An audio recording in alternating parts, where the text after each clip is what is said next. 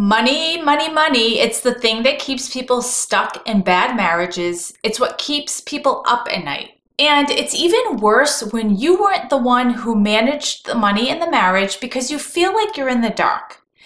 But it doesn't have to be that way. Having a plan and digging into what there is, budgeting, and what life after divorce might look like financially is a necessary evil. But it's also an empowering one. So it's time to stop avoiding it.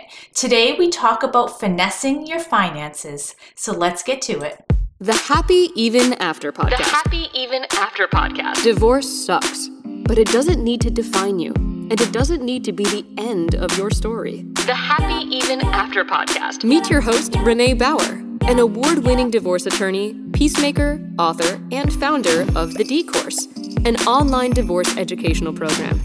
She's been doing this work for almost two decades, and she is passionate about helping all women make it out the other side. The Happy Even After Podcast.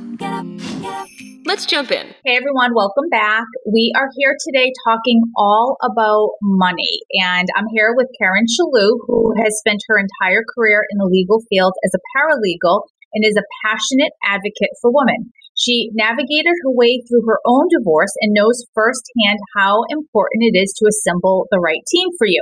But that's not it. I have another guest joining me as well. And let me introduce you to Katherine Shanahan, who is a certified divorce financial analyst and trained mediator after twenty-five years in the financial industry and her own life experience with divorce.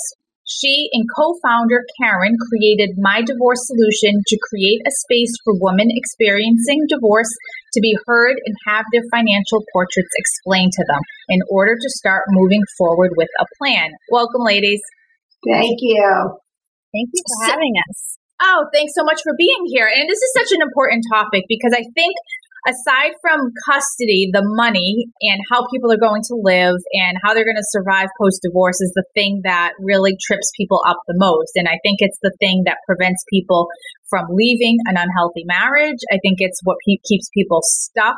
Um, so we're going to talk all about the money and how money alone is not the reason to stay in a marriage that is no longer serving you or in alignment, and how you can do that to move forward with confidence. So I guess let's just start with um, what is a certified divorce financial analyst? Let's just get the terminology out of the way.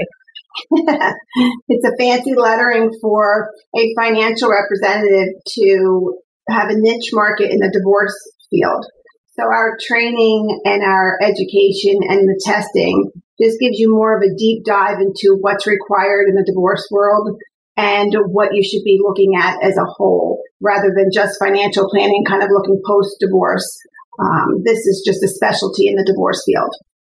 Yeah, and it's it's so helpful, I think, for a particular client portrait as someone who maybe isn't quite as well versed in the money talk in their marriage. Maybe they weren't the ones who handled the finances or paid the bills, and they're coming to the table a little bit clueless and a little bit scared. I think that having a professional like you in the divorce process with that additional amount of support um, is key to really allowing them to make decisions and move forward with confidence, because you do something very different than what a lawyer does. And I think a lot of times people depend on their lawyer to provide the type of service that you're providing. So why is it so important that someone have a professional who is really well-versed in the money talk and finances in order to help them through this? Yeah, well, we developed the financial portrait because, you know, a lot of what you just said in the beginning is the anxiety that the person who is not in control of the finances is the access to that information. You know, they right away start and they want to go to their attorney to say, get me all the information because my spouse is hiding it from me. You know, we do work with men and women. So sometimes both parties want to be um, forthcoming. But the party who wants to start this fight a lot of times because they don't feel like they have access to the documentation. Right. That's so true. And I think a lot of people don't realize until after it has already happened that when they go to the attorney, the attorney takes all the information, gets a general assessment of what you as a client know about the situation, which may or may not be relative to the marital estate, because I think as a client, many approach the table with a lot of emotion. They approach it from a she or he did this or that, and therefore I'm entitled to this or that.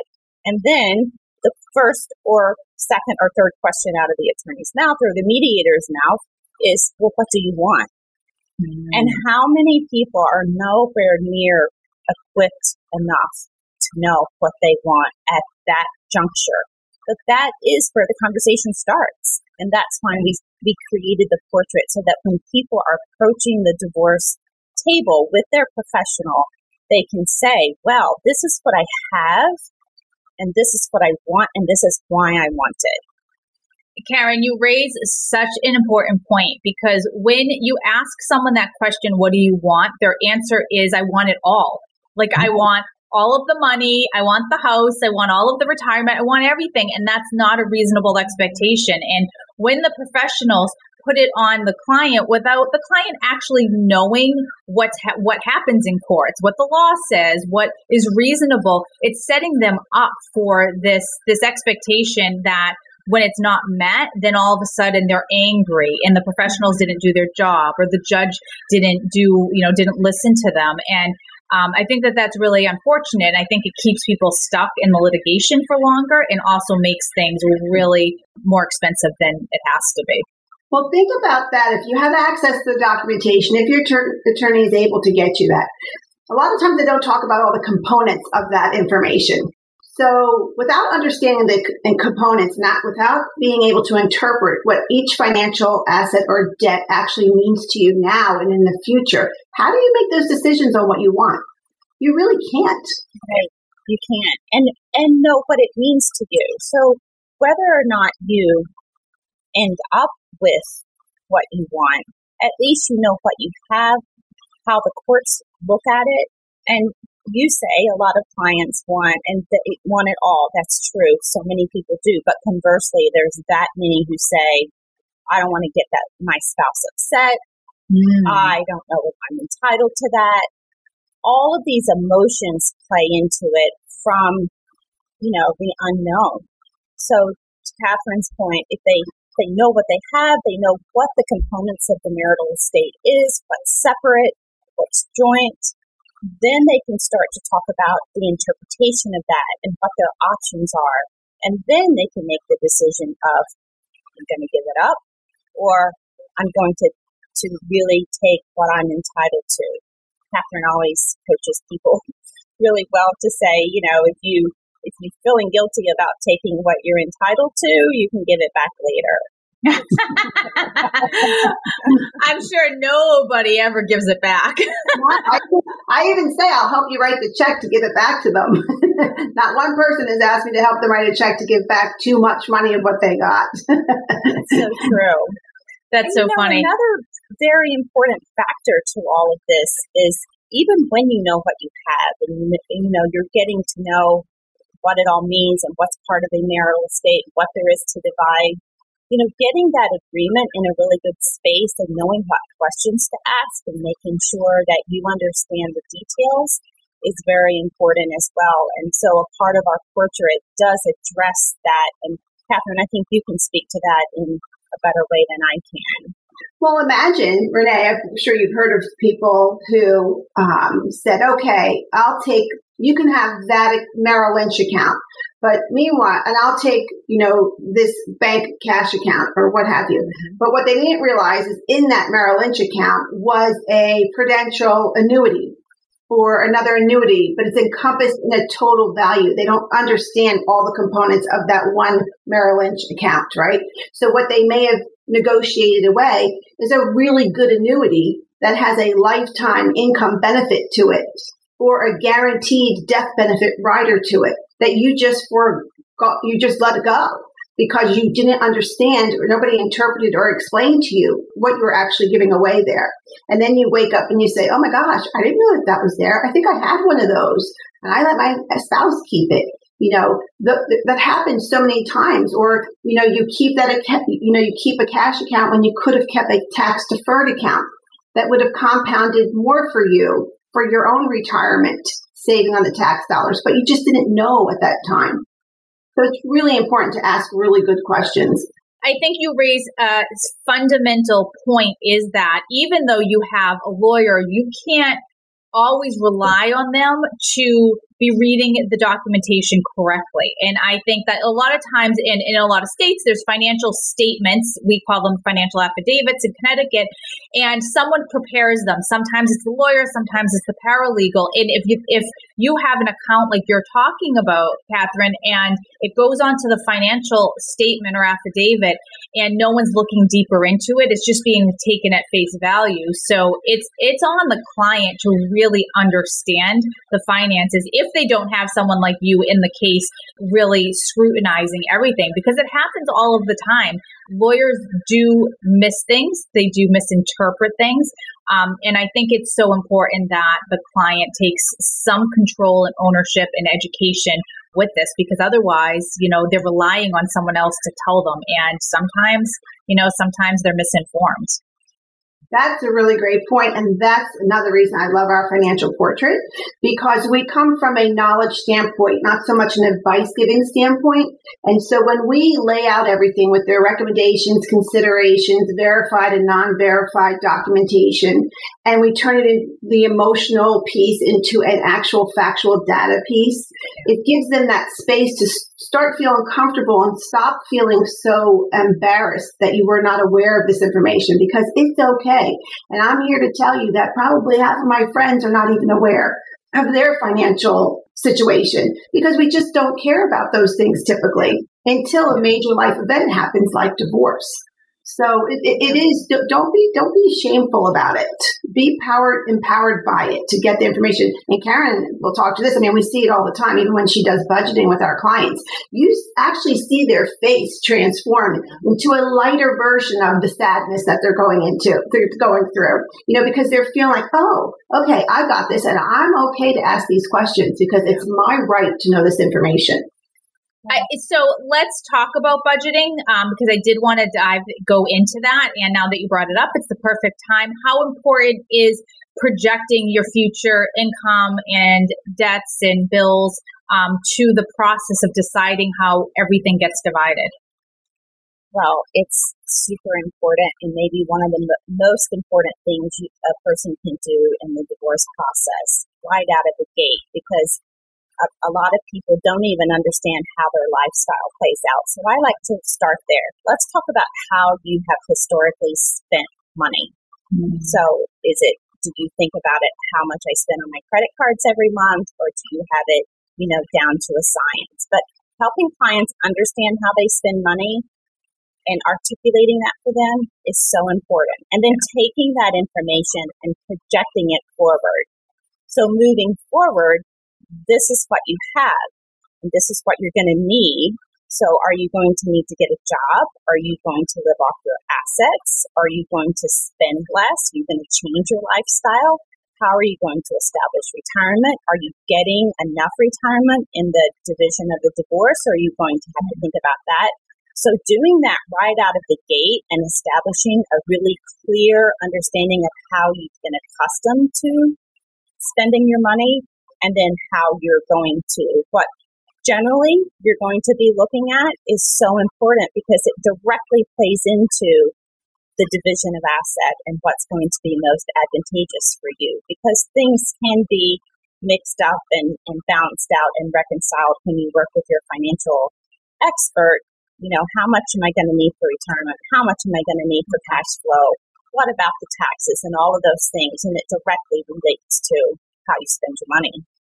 Do you find that people are surprised when you start looking at how much they're actually spending and when they have to start to break it down? Pretty much one hundred percent of the time. Yeah. Well, truth be told, some people don't want to get divorced after they do their budget. people, yeah. Even people who, I I've, have always been historically very budget-minded. I've always known down to the penny where my money's going. Mm-hmm. But it doesn't mean that I was smart about it, right? Yeah.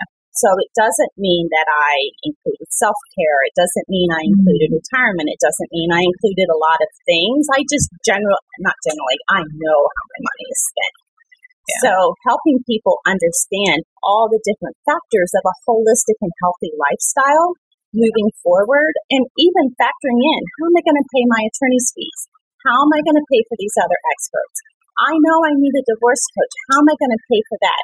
and getting that established so that you, that, that piece of the stress can be alleviated or yeah. minimized at the very least so that you can move ahead. Because living in fear of that next attorney's bill yeah. or, or I really need a therapist, but I don't know if I can afford it, we work through that. Let's, let's, let's set you up. So maybe you're going to have to give up some things until you get through divorce, but then you're going to reestablish them right away when you're done. Really helps through that process. We'll be back just after this message.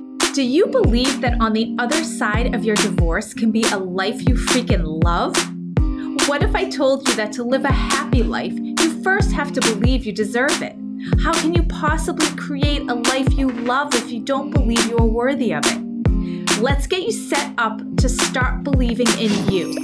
Just text the word BELIEVE to four one one, three two one to receive a free Believe Yourself Badass guide. In this guide, we talk about power statements and how they can change your life.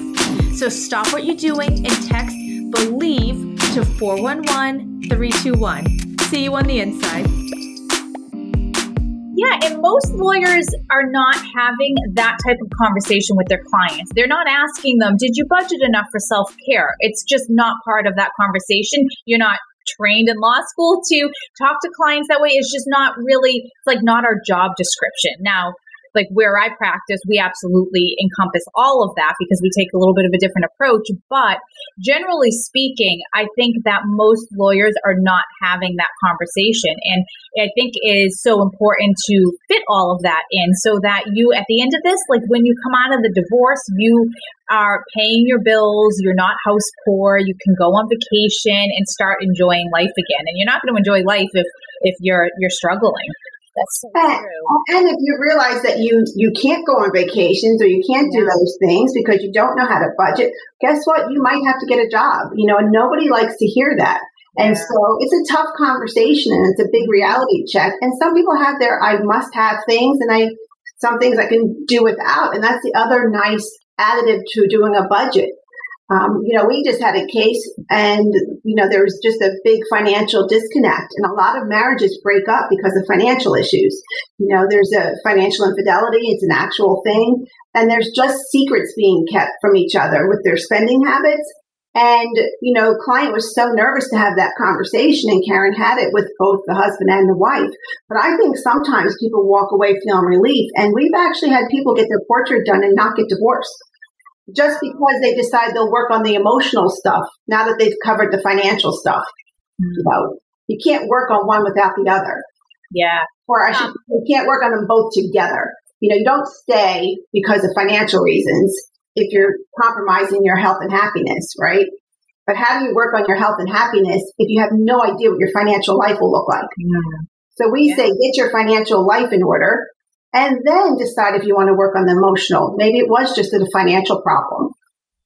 Or maybe okay. it's, yeah, this is our life and this is this verifies or clarifies why we need to move on. All right. Either so way, yeah. one of the, the really difficult topics that comes up over and over again is that people are emotionally attached to a house. And they want to stay put in their house no matter what, no matter that it's not financially feasible. Um, they're they're saying, um, I'm going to make this work and I want the house, and they're kind of clawing onto it. What's your take on that? And, and how do you start thinking about whether you sell the house or keep it? Well, after doing your budget, I always put them through an emotional exercise. And I just say, as we're working on your financial data, go out and see where else you would live. T- just drive around, get a realtor if it's a friend. And go into some rentals, go into some homes. Because the problem with the home is that divorce is so much change, right? And usually the person who takes care of the house is usually the one gathering all the documents that they can for the budgeting or for initiating the divorce. They're usually the ones that are doing a lot of work, going through the home, packing up things. That's a lot. So to ask somebody to change so many things in their life, the home is the only thing that they're holding on to. So if they didn't want the divorce, they feel like they're holding on to a piece of their marriage. And if they did want the divorce, they just say, I'll do this later, without thinking about what they're actually left with when the divorce is settled. I, I have very few women in particular who have said that they were happy that they kept the house. Yeah. And sometimes it's feasible, but when you lay it out in front of them and say, well, this is your budget, and if you spend sometimes upwards of half or two-thirds of your budget on that mortgage payment and, and maintaining a house. How many yeah. people are able to maintain a house of the mm-hmm. size that they're accustomed to living in? You know, then you're giving up a vacations or travel or things you want to do or retirement or a whole host of other things. So when it's laid out in front of them, then they can make better decisions for themselves. And, you know, sometimes keeping the house is, is great. Sometimes it's really not the best decision, but allowing yourself space to consider and know what the consequences are, and then to be making that decision not from an emotional space, but from a financial space is very empowering. Do you look at the house as uh, looking at all of their income, like how much of their income should be put towards housing? Yes, we do. And that's part of the budget work we do with them. The budget work for us goes through the entirety of developing the portrait because things change. Sometimes someone gets an apartment or sometimes they get temporary housing or whatever. So we're constantly working with that. And the real estate market has been crazy lately. So that's yes. another whole yeah. layer of complexity and negotiation. You know, just trying to decide, well, if I buy something else, what does this mean? All of that. But it's definitely a part of the budget work we do with them and also the financial portrait piece where they're considering with their financial advisors where they want to end up. And I, I always have these conversations in their reviews about the house. You know, that's one of the topics I really hone in on because I actually moved out of a very large house into a very small condo and I rented for a few years and I found it to be fairly therapeutic in a lot of ways. And my kids were not messed up because I moved them from the home, right? But I also hear from a lot of women who decide to keep the home because they're holding on to something one way or another, whether it's for ease or for whatever their reasons are. And then their spouse goes and buys a new house. Or their spouse gets to own, you know, a shiny new car or shiny new house with shiny new furniture for their kids to now go decorate. And now they're feeling again another loss, right? So you have to really remember, if you're thinking emotionally, you have to think of the flip side, which we don't like to think about. What? How will I feel emotionally if all of that stuff occurs? And if, that, if that's why I'm staying, because you could be making a huge financial mistake based on a big emotional misconception. Um, and it's really a good exercise to go through for yourself yeah. in the long run. Uh, thank you for sharing that, that personal story, because I did the same thing. My husband and I had built our house. So we had this big, shiny new house. And then I was the one who ended up walking away from it. I didn't want it. Because I knew that the lawn was too much, the snow plowing was too much. And I did the same thing. I was in a condo for probably about a year and a half until I went and found something. And it's just, it's like, it's the energy attached to that house, you know? And it was like, I didn't want to walk around and feel that energy from room to room. I wanted like a fresh something to feel a new energy. And I felt like staying there would keep me stuck. And also practically, it just like, I didn't want to have to deal with it. So I think that you bring up a really good point. Yeah, so true. It's so hard to do. So, you know, Renee, you and I sit here and we say this, right? And we share our stories because I'm ten years, almost eleven years out of it. But I remember crying every night like, oh my gosh, my kids are in this tiny little thing. And my son's a football player. He's huge. He takes up the whole family room now. You know, and I remember thinking it was worse. And, and, you know, my daughter texted me even last night. She showed me what she made chicken cutlets and asparagus, which is something I make all the time. And she's like, oh my gosh, my apartment smells like mom. And that's what I say to the women out there. You know, don't feel like you're inferior if your spouse has a bigger home because the yeah. kids walk in and it smells like home. Yeah. And that's what makes it a home. It's what you bring inside the doors, not what's really, on, you know, outside or what it perceived to be. I, I love that. And just to add in my own experience to that is because I w- moved into something totally affordable for me at that time, I was able to go have experiences. So my son and I went to a dude ranch and we went to, you know, we did all of these really, really fun things and fun vacations. And that's what he talks about. It's those memories of that time. It has nothing to do where he laid his head at night. And, you know, it's, I think that it's just a, a different way to think of it. So anyone's out there trying to weigh whether you keep the house or not, I'm just, you know, think of it in a different way and think about the opportunities if you let go of something, like what can actually come in. That's so true. I had the same experience with my kids. And to your point, it has nothing to do with where they lay their head at night. Yeah. Only to the extent that they knew where they were going to lay their head that night. Yes. If you can give them that support and that comfort and that confidence of knowing and mm-hmm. being able to count on it, that's what they need. Right. All right. So let's talk about someone who has um, historically been a stay-at-home mom, and now they're faced with the prospect of having to go out and find work. Maybe they need to, maybe they don't need to. I'm curious about what your take is and what your advice is as to finding employment post-divorce. So, um, you know, for those that don't have to work, we all need to be accountable to something. Something, someone, some daily thing, because you can roll, roll up in a ball and cry for only so many days. And then you have to be accountable. And a lot of those stay-at-home moms, their kids now are, you know, they're also empty nesters. So you're really going through a lot of transition, which is really hard.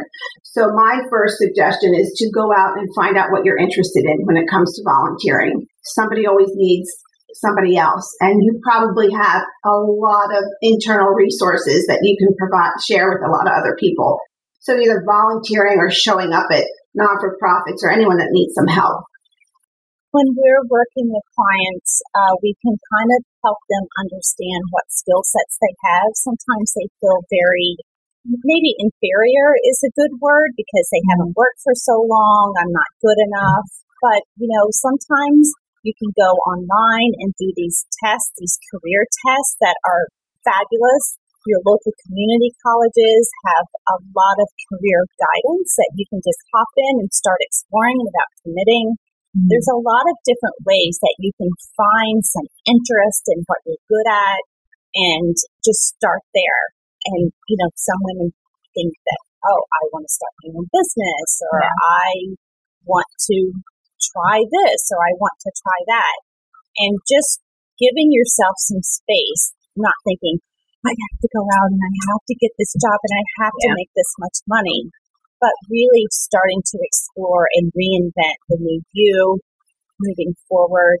And, you know, even considering how am I going to be there for my family? I know I had to consider that a lot because my kids were really small and I was committed to being home for them when they got off that school bus. So yeah. I was able to arrange a schedule with my employer that I could come in earlier, leave later. And so I think a lot of people may not realize that there's a lot of bandwidth um, for you to to start your new journey, um, moving ahead. And, you know, if you pick a job today, I always wanted to be a cashier at a food store. I just wanted to use the scanner all the time.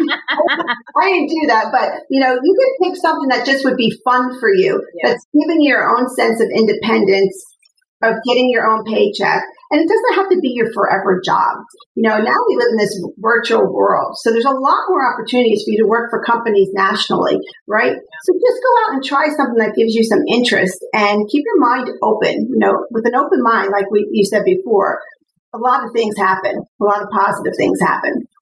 Yeah, and I, I think that there's so much independence in when you get start having your own income coming in. And there's that emotional, like, hey, I can do anything. Like, I can rise above anything. I don't need to be supported. And I think that there's just so much power in that. And I think that even if you didn't need it, it's a really good reason to, like, look and find something that kind of fills you up or brings you joy just to help you move past the divorce. And, you know, everyone is establishing, you know, their role as yeah. the new C E O of their life. Yeah. Right. So that's that's fun. And when I say that to people in the beginning, that doesn't sound fun. It doesn't yeah. sound like anything I want to even attempt. It sounds overwhelming. But as we continue to work, it becomes something that they're proud of. I got this and I'm doing it and I'm doing it well. Who knew? Yeah. Um, so it's fun and it's exciting. Ladies, thank you so much for being here and sharing all of your wisdom. Thank you so much for having us. That's a wrap. Link up with us at Ms Renee Bauer dot com. Remember to rate and review and share with anyone you think might find this episode helpful. You can change your story and live happy even after.